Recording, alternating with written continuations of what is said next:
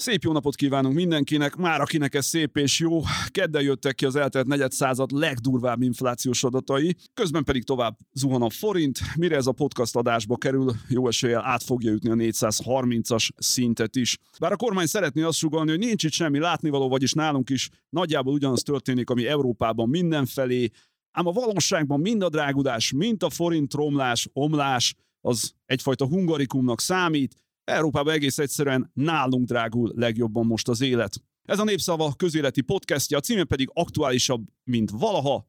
Hát hol élünk? Kérdőjel, felkiáltójel. Kezdünk!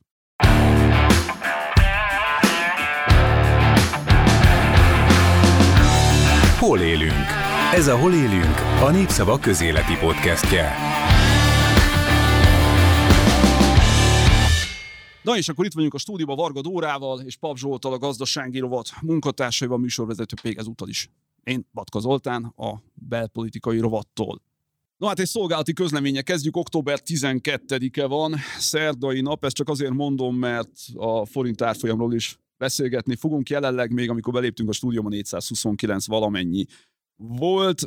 Jó eséllyel, mire majd ez adásba kerül, már más számot fogunk látni, és elég jó eséllyel az több lesz, mint 430. Az egyetlen jó hír ebbe a sok ö, borús dologba, hogy az inflációs adat viszont jövő hétig biztosan nem romlik tovább, ugye az csak havonta teszik közzé, viszont amit szeptemberre tettek, az minden volt, csak nem vicces. Ugye 20,1 százalék, hogy a teljes inflációra, illetve a nyugdíjas infláció, mert most már ezt is méri a KSH, az 21,1.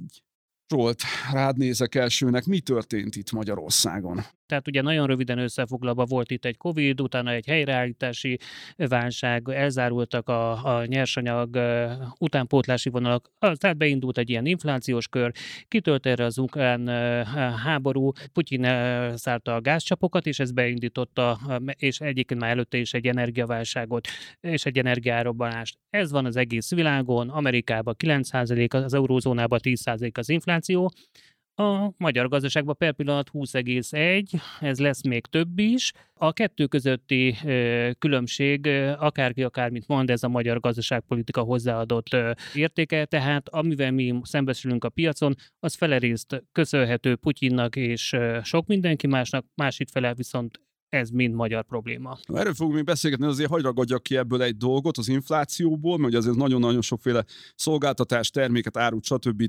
ugye lefedő ilyen egységes szám, hát ugye az a élelmiszer, ami Magyarországon viszont egészen elszakadt a európai mezőnytől viszont. Így van, mondjunk két számot. Bizonyám, az, e, itt van előttem a Eurostatnak egy nagyon-nagyon hasznos food price monitoring tool, csak reklámozni tudom, mert irgalmatlan jól és nagyon pontosan összehasonlíthatóvá válik, ami egyébként a magyar KSH alapján elég nehéz lenne. Összehasonlítható válik ugye a környező országoknak az árszintje. Egyelőre sajnos csak az augusztusit látjuk rajta, de itt ugye azt látjuk, hogy a EU 27-ben 14,3%-os volt az élelmiszer drágulás, Magyarországon ezen közben 34, ami ugye most már tudjuk, hogy az megugrott 39% ra ugye szeptemberre, nem tudjuk még, hogy a többi európai ország mi történt. Tehát két és félszeres drágulással beszélünk Magyarországon. Így van, és ez, ez jelentős részben a, hazai probléma. Mindenkinek drágultak a gabonaárak, mindenkinek drágulnak a műtrágyaárak,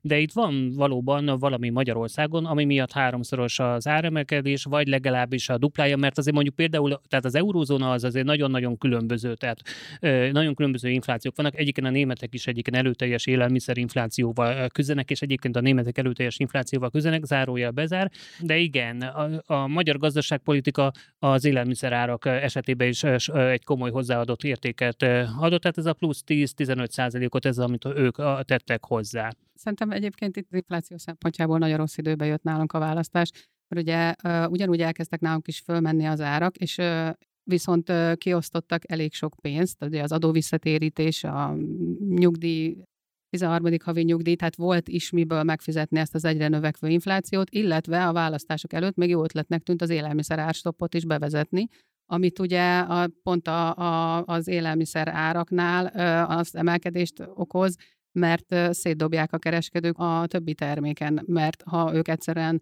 most már majdnem mindegyik élelmiszer árstoppos terméket magasabb áron veszik át, akkor ők nem tudják azt alacsonyabb áron értékesíteni, illetve hát így kell értékesíteniük, és azt a veszteséget azt szétosztják a többiben, és itt is ez is fokozza az inflációt.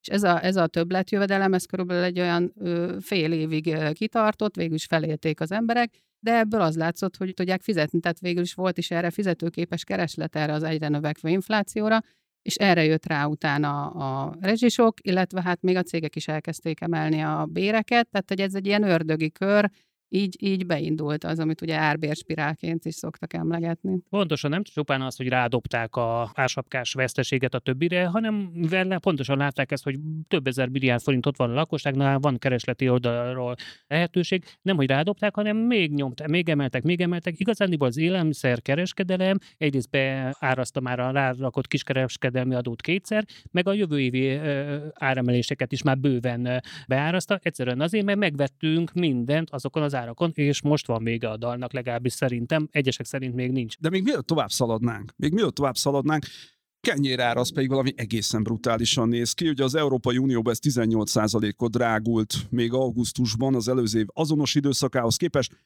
Magyarországon pedig már 65%-kal drágult ekkor.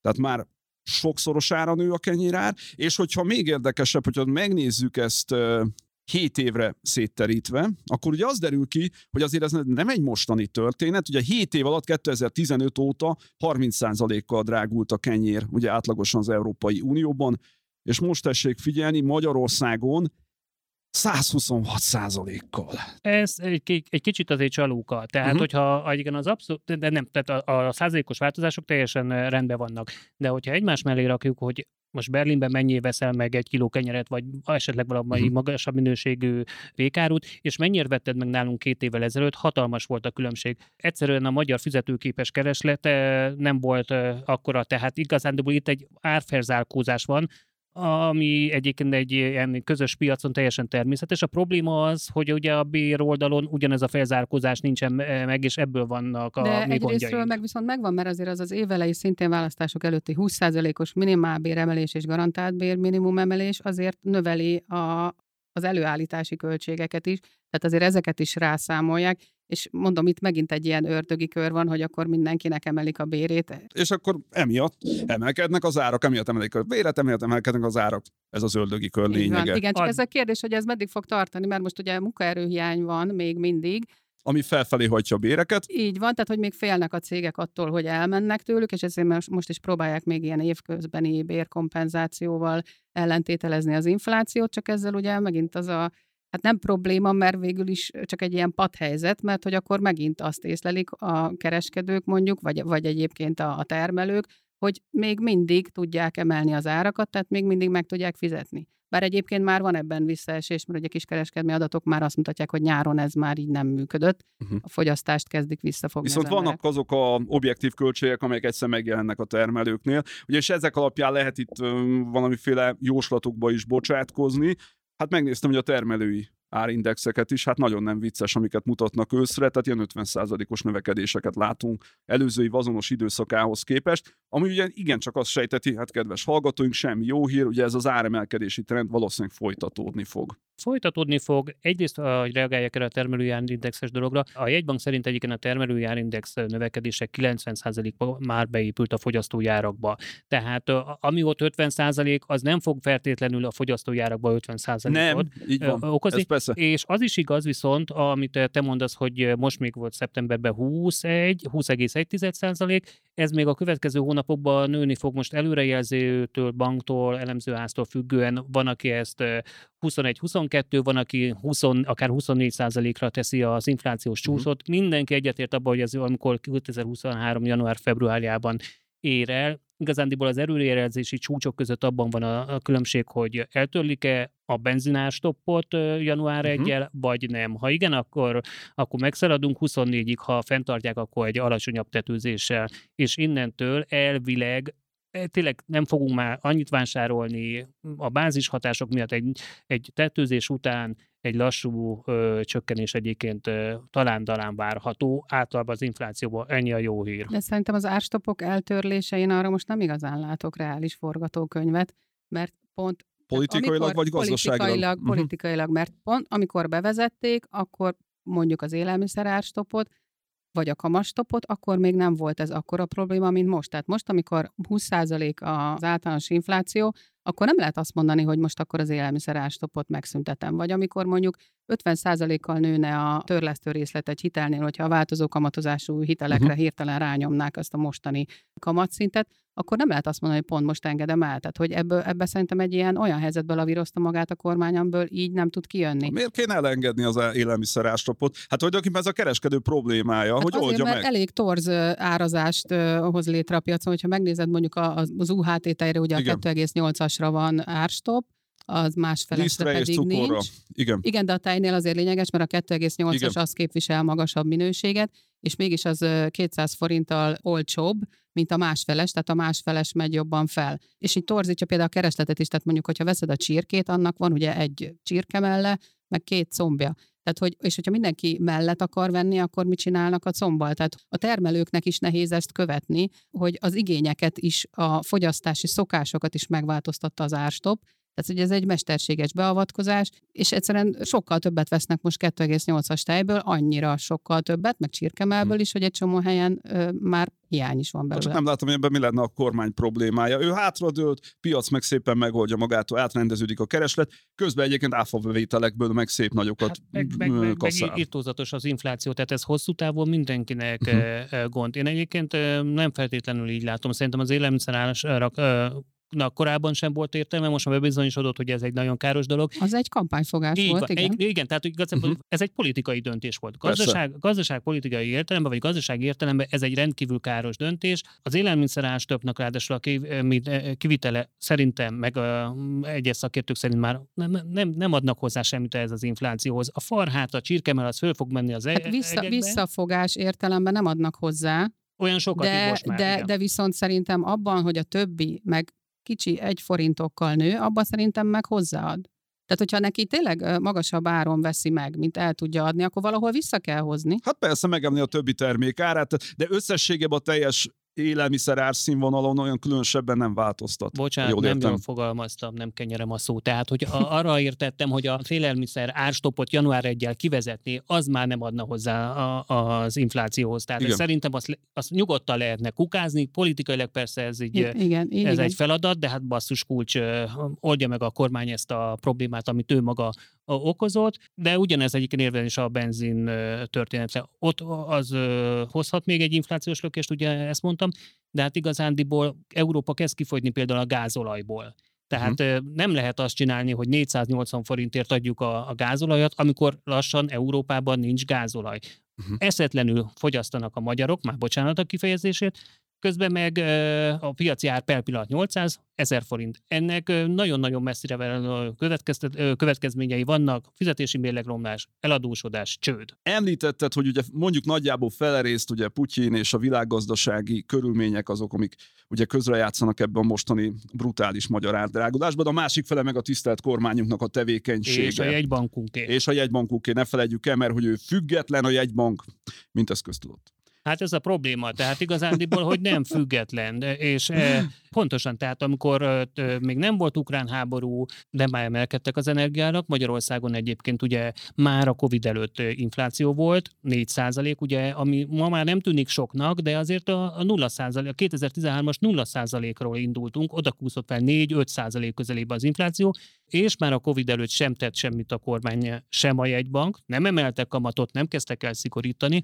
és amikor kijöttünk végre a Covid-ból, kitört az ukrán háború, és kezdtek elszállni az árak, már 8%-nál voltunk, választások előtt voltunk, de a független, időzőjel, a független jegybankunk, az nem szólt a kormánynak, hogy állj, nem kéne kinyomni a gazdaságba azt a 3000 milliárd forintot, mert iszonyatos infláció lesz belőle, nem emelte a kamatot, csak úgy emelgette éppen, hogy, Igen. és itt, itt, itt ülünk a szózban, mire újra fölpörgette a kamatemeléseket, addigra már késő volt, ez a hajó már elment. És most pedig azt mondták, ugye, hogy vége a kamatemeléseknek. Így van. Ez jó hatása volt a forint. Így van, tehát beszéltünk majd erről is, hogy egyébként, hogy, hogy milyen kárt okoztak egyébként ezzel árfolyam oldalról is, és itt, itt ebben a, a kamatemelési ciklus leállításával is tök ellentétes problémát, vagy ellentétesen kommunikáltak. A jegybank egy dolgot tud csinálni, a pénzmennyiséget szabályozza a gazdaságban, ezt jellemzően a kamatszinttel szabályozza. Felemeli a kamatokat, akkor mindenki beteszi a bankba, nem költi el, nem vesz fel hitelt, így tudja hűteni az inflációt. Ilyen inflációs környezetben mindenki is, a jegybank is azt mondta, hogy amíg infláció van Magyarországon, addig ők emelnek a kamatot. Mondta ezt augusztus uh-huh. 19-én még a jegybank alelnöke, és egy hónappal később pedig kiállt Natolcsi György, mondta, hogy hát most per pillanat ugye akkor még csak mennyi volt az infláció, 14 százalék, hát 20 százalékig fog felmenni, de hát mi ezzel nem nagyon foglalkozunk, itt megállunk 13 százalékon.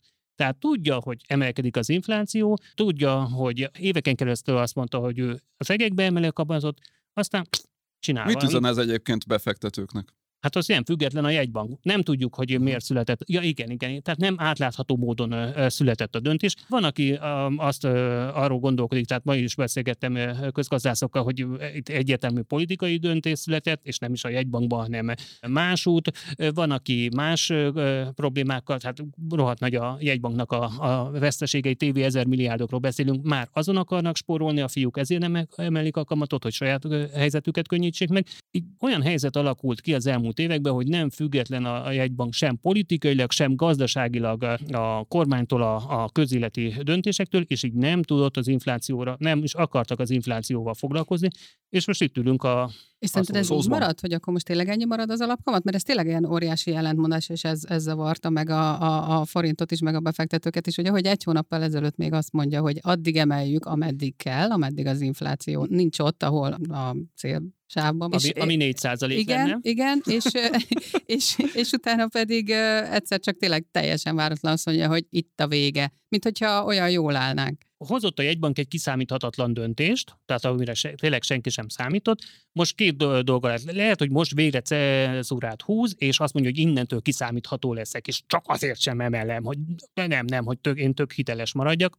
Nem tudom. Tehát igazán, annak persze, igen, 450 forintos euróára lesz, államadóság, hihetetlenül elszállnak a kamatok, tehát államadóságot finanszírozni kell. Ez egy kicsit az ilyen ijesztő, hogy úgy tűnik ebből, mintha ezt így elengedték volna. Tehát, hogy, hogy nem, nem, nem látok olyan reakciókat, hogy ezzel a forint árfolyammal is, vagy az inflációval is bármi terv lenne. Tehát az, hogy Brüsszel és háború, elhibázott szankciók, és ezen kívül nincs semmilyen kormányzati mondás, hogy, hogy mi Igen. lesz. Egyes sem, sem a kormány nem foglalkozik ezzel a problémával, és most látszólag a jegybank is elengedte ezt őszintén szólva annyi logika volt a jegybank döntésében, hogy most emelhetik volna 13-ról még 15%-ig, ahogy a piac várta, ezt be kellett volna egyébként vállalni, ezt, ezt most már láthatjuk. Eztől nem lett volna egyébként gyorsabb az infláció várható csökkenése. Igazándiból az inflációs problémákat azt fogja megoldani, hogy nem költünk, mivel mi nem mhm. költünk, uh-huh. a cégek nem fognak beruházni, bocsánat, embereket fognak elbocsátani, mindenki kevesebbet vásárol, azért, mert munkanélkül lesz, azért, mert nincs pénze, mert rezsire kell neki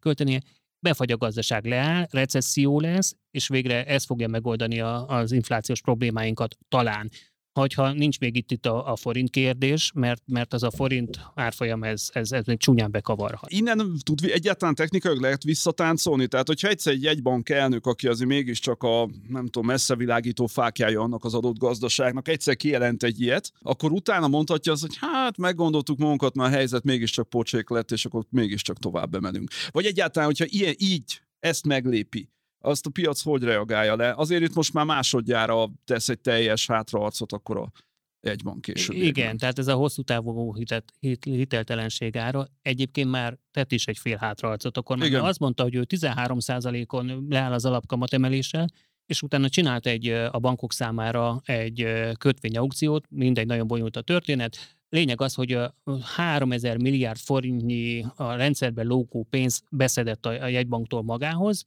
nem 13%-on, 14, nem tudom hány 10%-on. Tehát egy bújtatott kamatemelés már azonnal Aha. megcsinál. Tehát egyrészt vannak neki ilyen módszerei, ők abban bíznak, hogy ezekkel a, a fegyéb monetáris szigorításokkal megfogják az inflációt, de ettől függetlenül előfordulhat, hogy, hogy tényleg elérkezünk olyan ponthoz, hogy ki kell állni, bocs, ez teljesen más helyzet, tényleg amikor leálltunk a kamatemelésen még 4-10 volt, meg 400, meg 400 alatt voltunk, és 450-nél lehet, hogy újra kell majd lépniük. Már ha sikerül ezek után.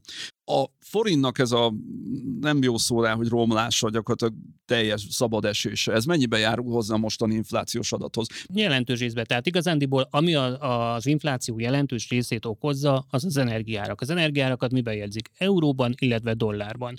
Tehát amikor mi az mhm. oroszokkal uh-huh. üzletelünk, akkor azt hiszem dollár elszámolás van, de legyen euró, tök mindegy ebből a szempontból. Hát az nagyjából mindegy a jelenlegi árfolyamok mellett. Igen, és nem mindegy, hogy egy eurót most a, mennyiért vesz az energiaszolgáltató, 350-ért, 400-ért vagy 450-ért. Kész, tényleg ebből van az infláció. Hogyha 350 lenne a forint árfolyama, uh-huh. akkor is nagyon durva lenne az energiár emelkedés, hiszen Németországban is gondot okoz ez, akik euróban üzletelnek és a saját eurójukkal fizetnek, de nálunk minden egyes ö, olyan termék, ami külföldről jön, és emelkedik az ára, legyen élelmiszer, legyen energia, legyen bármi, hatványozottan üt rajtunk. Te, tegyük hozzá, hogy a magyar ipar is ugye 70%-ban importra épült, tehát borzasztó mértékű az import arány, tehát magyarán szóval emiatt is. Igen, de a egyből a... exportálja is, tehát itt igazából uh-huh. a nettó hatást érdemes nézni, tehát a, amikor a kecskeméti Mercedes behozza a német Mercedes-től a nem tudom micsodát, Igen. itt összemókolja és ki visszaviszi Németországba a kész autót,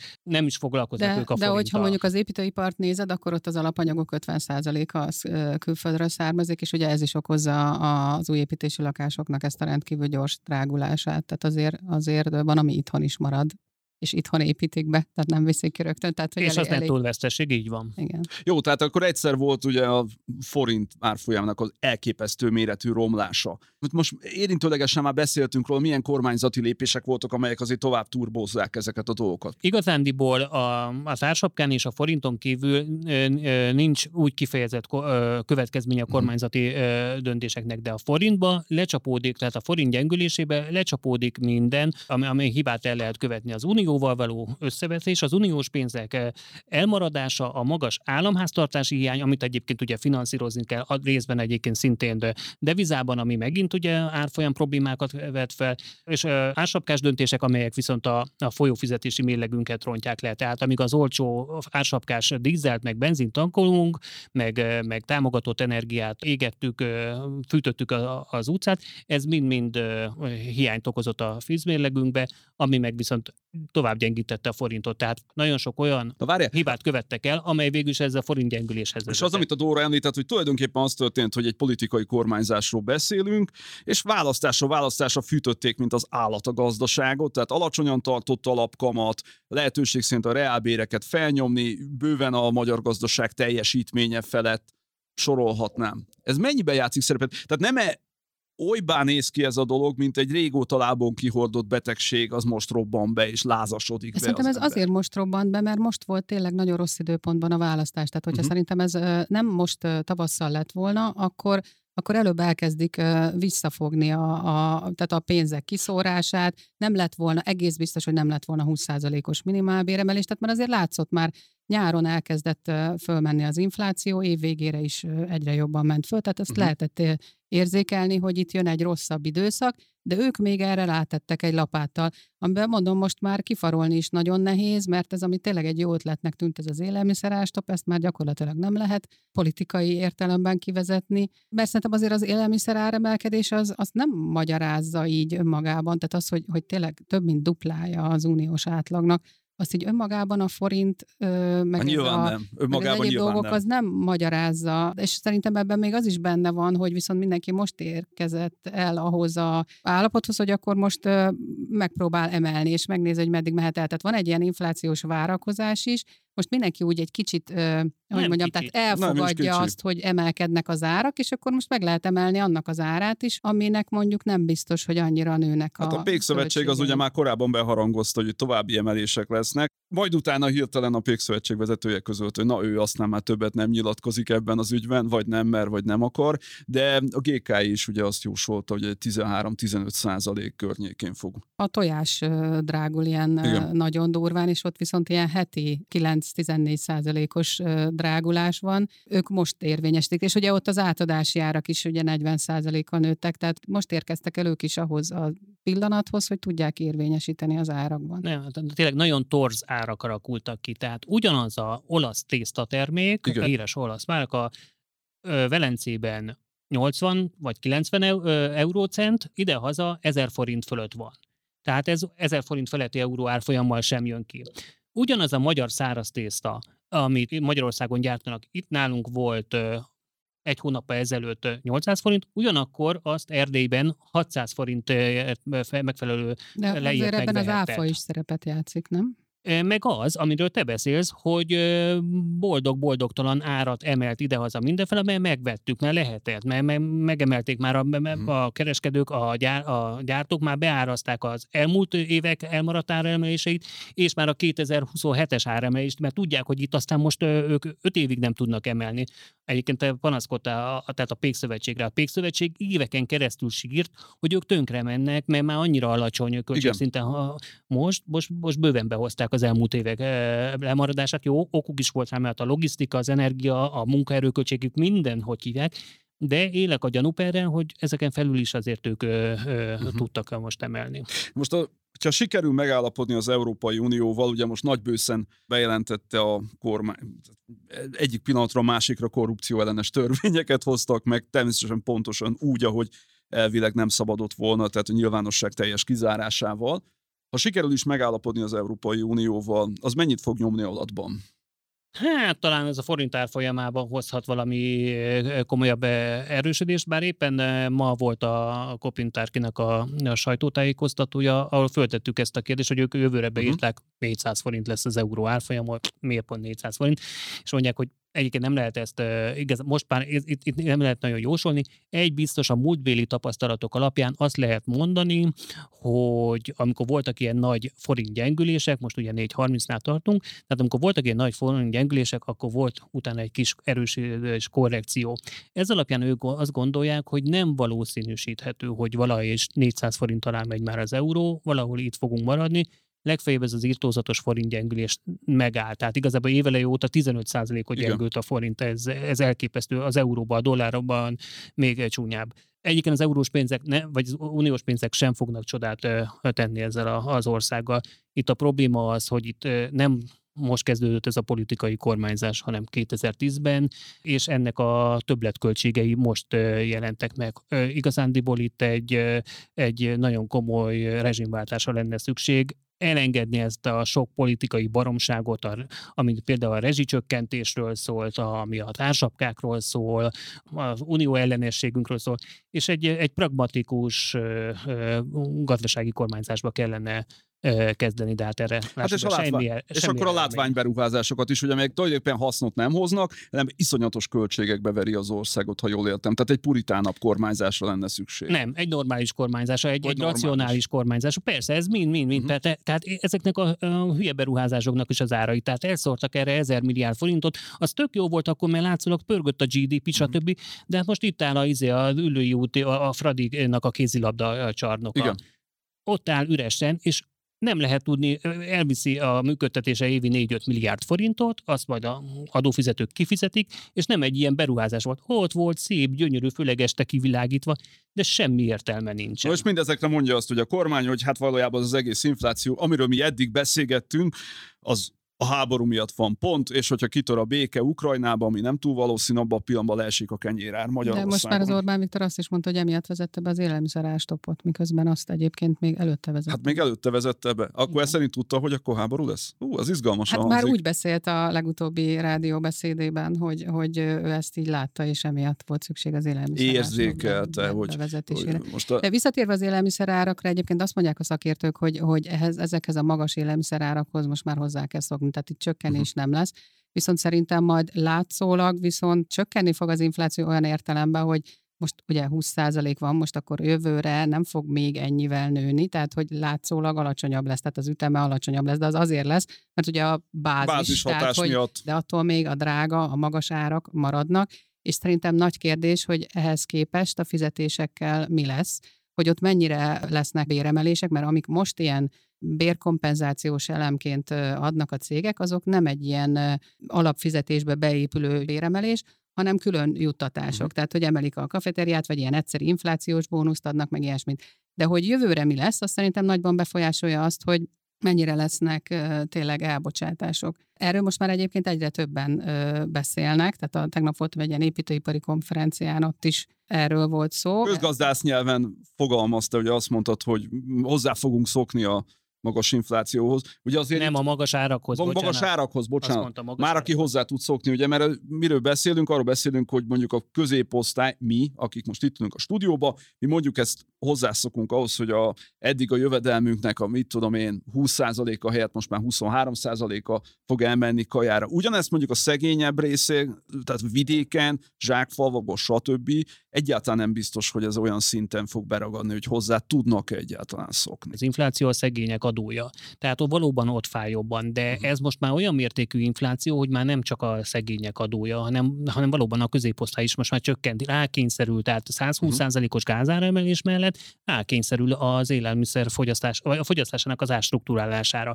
Nem vesz meg luxus termékeket, és adott esetben valóban az élelmiszerbe is. Én, én speciál én magam is most már megnézem azt, hogy, hogy, hogy mit veszek meg, megvegyem-e azt, valóban elgondolkodok. Tehát nem ész nélkül vásárolok, mert, mert bemegyek a X szupermarketbe, bedobálok egy-két dolgot, és, és már 10 forintnál tartok, és még nem vásároltam. Szerintem te eddig se ész nélkül vásároltál. Egyébként nem, de még most még, még, még annyira sem. Dóri, te mit teszel, hogy a saját életedben hogyan próbálod megoldani ezt a drágulást? Én, én ezt mondtam neked korábban is, hogy én, én nem nagyon tudok ezzel ellen mit tenni. Tehát, hogy én, nekem ez a legrémisztőbb, hogy itt uh, tudod, hogy jön egy nagyon nehéz és egyre nehezebb időszak, és várod a számlákat, a magas számlákat, illetve uh-huh. nem várod, de tudod, hogy el fog érkezni, látod, hogy minden drágább, és egyszerűen nem tudsz ellene mit tenni. Tehát én nem mondhatom azt, hogy nekem három gyerekem van, öten vagyunk, nem mondhatom azt, hogy most akkor nem, nem, nem vásárolunk be, nem veszünk élelmiszert, tehát hogy nincs, uh-huh. nincs, nincs ne, igazán nem, hát honnan... most is izé, tök vastag pulóverbe ülsz, és elmondtad. Ja, hogy igen, az tényleg a fűtés az nem megy nálunk otthon, igen. Ezt, De nálunk ezt elhatároztuk, hogy ameddig, ameddig nem feltétlenül muszáj, addig nem kapcsoljuk be a fűtést, igen. Na, pedig,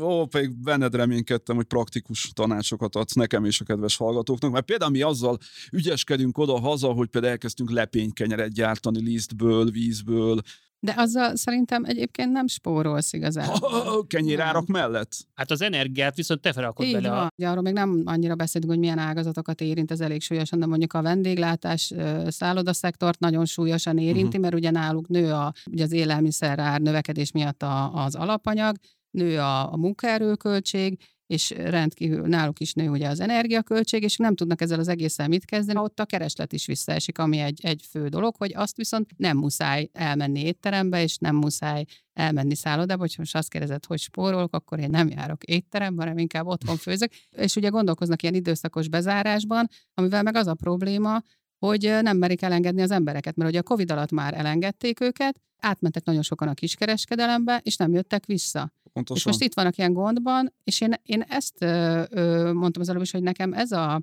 az ijesztő, hogy látod, szerintem mindenki látja, és mindenki tart ettől, senki nem tudja, hova fog kifutni ez az egész történet, ami most itt elindult, de a kormány részéről egyszerűen nem látsz ilyen megoldást. Ez azért érdekes, amit mondasz, Dóri, mert Hát tulajdonképpen azt látjuk, hogy bármennyire is furán hangozzék, ugye a helyzet kulcsa a kormány kezében lenne, a kormány viszont nem óhajt semmit sem, vagy nem látszik, hogy bármit is próbál ezen változtatni. Tehát ki lehet jelenteni azt, hogy ameddig ez a kormány van, addig tulajdonképpen ez az állapot tartósan fennmarad? Hát talán ez a, a rettentő infláció nem marad fönn, sőt, biztos vagyok benne, hogy nem marad fönt, mert ha más nem, akkor ez a, hogy csúnya recesszió elintézi, ne kerüljön erre soha, hogy csúnya recesszióra kerül sor.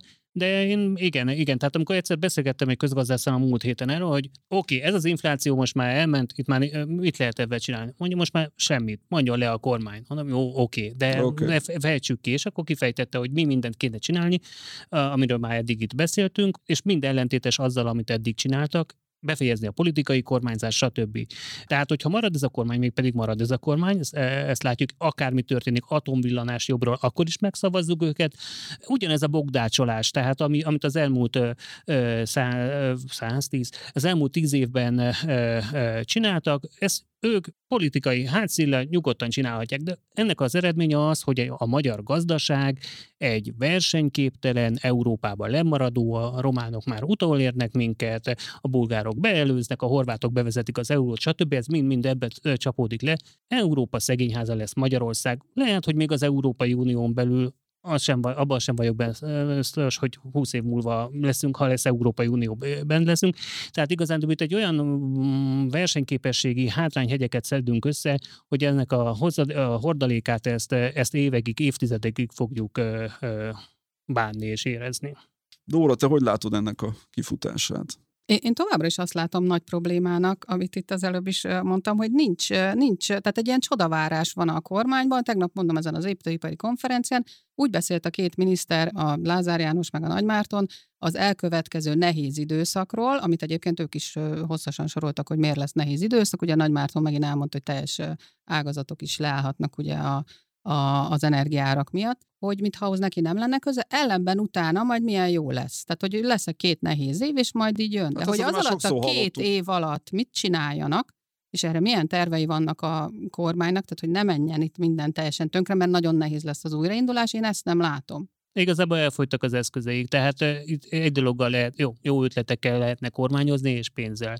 De a Covid alatt és a választási, választások előtt már annyi pénzt el, elszórtak, hogy igazándiból nincs pénzük. Nagyon nagy csodát ők már nem tudnak csinálni, és ezért, ezért, ezért van ez a látszólagos tanástalanság valóban nem is tudják, hogy mit kéne kezdeni ezzel a helyzettel, uh-huh. és még pénzük sincsen hozzá. Igen, csak ott van ez a munkahelyvédelmi program, amit mondanak, hogy készen van, és azt majd akkor fogják bevetni, hogyha látják, hogy elkezdődnek az elbocsátások. Ezt mondják, hogyha uh-huh. majd szükség lesz rá. Be egy szóra hidd Na de, neki. de, de, igen, de hogy de nem volna jobb, lesz. ha a cégek tud, igen, tehát hogy ez inkább tűzoltás, mint védelem, tehát hogy nem volna jó, ha a cégek tudják, hogy egyébként most ő neki megéri még megtartani az embereket, meg nem bezárni, és hogy majd valami, akkor látja, hogy mi, a, mi az alternatíva, hogy esetleg milyen segítséget tud neki nyújtani a kormány. Ehelyett ö, ígérgetés van, amiről nem lehet tudni, hogy az neki éppen majd segíteni fog-e vagy sem. Ez túlátható megoldás, kiszámítható lenne, ergo rendszeridegen. Igaz, hogy mindenkinek ez lenne jó, de egyszerűen ők így működnek. Ők titokban kitalálják, hogy mi jó a jó az ennek az országnak, aztán 10-ből 9 persze nem jó az annak az országnak, hanem egyenesen baromi szar. De akkor meg már késő. Hát akkor azt hiszem, hogy ez végszónak is jó lesz erről, aztán meglátjuk egy fél év múlva, hogy hová alakul ez a történet, ha még fél év múlva tudunk erről beszélgetni, és nem kell nem tudom, itt a mikrofon meg mindent áruba bocsátani. Mert nem lesz, aki megvegye. Vagy nem lesz, aki, ja, az is igaz. Addigra már megoldódik a, a probléma. Recesszió, és akkor megoldódik ez az inflációs probléma. És búcsúzónak most is, mint korábban, a népszava a jövőre 150 éves népszavának a cikkeiből idéz Rossznáki Varga Emma, így az áldrágulás kapcsán. A stúdióban ugye itt volt Varga Dóra és Pap Zsolt gazdasági rovattól, és a műsorvezető Batka Zoltán. Jövő heti viszontlátásra mindenkinek, szervusztok, sziasztok, viszont hallásra! Ha van valami, ami nálunk Magyarországon szükségessé teszi a munkáskérdés mielőbbi megoldását, úgy az bizonyosan a napról napra óriási mérvben növekedő, minden fogyasztó által tapasztalt és nagyon is érezhető drágulás, melyet leginkább az adóval való túlterhelés okoz. Nálunk az államgazdászat épp úgy, mint majdnem valamennyi intézmény annyiban rossz, amennyiben ezek mind nincsenek a viszonyokhoz, a nép szükségleteihez mérve az állam jövedelmeinek igen nagy részét az államadóság kamatai fizetésére kell fordítanunk. És mire tétettek ezek az államadóságok? Legnagyobb része ezeknek oly kiadásokra, melyek nemhogy hasznosak, sőt, még károsak az országra, és következésképpen az összes népre. Angliában és újabb időben Franciaországban, sőt, más államokban is a kormány igyekszik a szükségleteket az életre olcsóbbakká tenni. Hajdan Angliát tartották a legdrágább államnak a világon, most ott minden sokkal olcsóbb, mint nálunk Magyarországban, melyet még ezelőtt 30-35 évvel Európa kánaánjának neveztek. Londonban egy egész házért 10-12 szobával 40 gini lakbért fizetnek, 420 forintot, beleértvén az adót, a vízvezetékeket és az utcaseprést is. Hol kapni nálunk Magyarországban, de kivált a fővárosban egy 12 szobából álló házat 420 forint lakbérért. Nálunk még a termelő és a háztulajdonos sem irigylendő, az elsőnek attól kell tartani, hogy ha a terményeket magasan tartja, nem adhatja el, és nyakán maradnak, a háztulajdonos lakásai pedig üresek. Mindezek mit idéznek elő? A nép elerkölcstelenedését, mely bűnök elkövetésére, játékra, kétségbeesésében részegeskedésre és öngyilkosságra viszik. Népszava 1883. december 2. Hol élünk? Népszava közéleti podcast.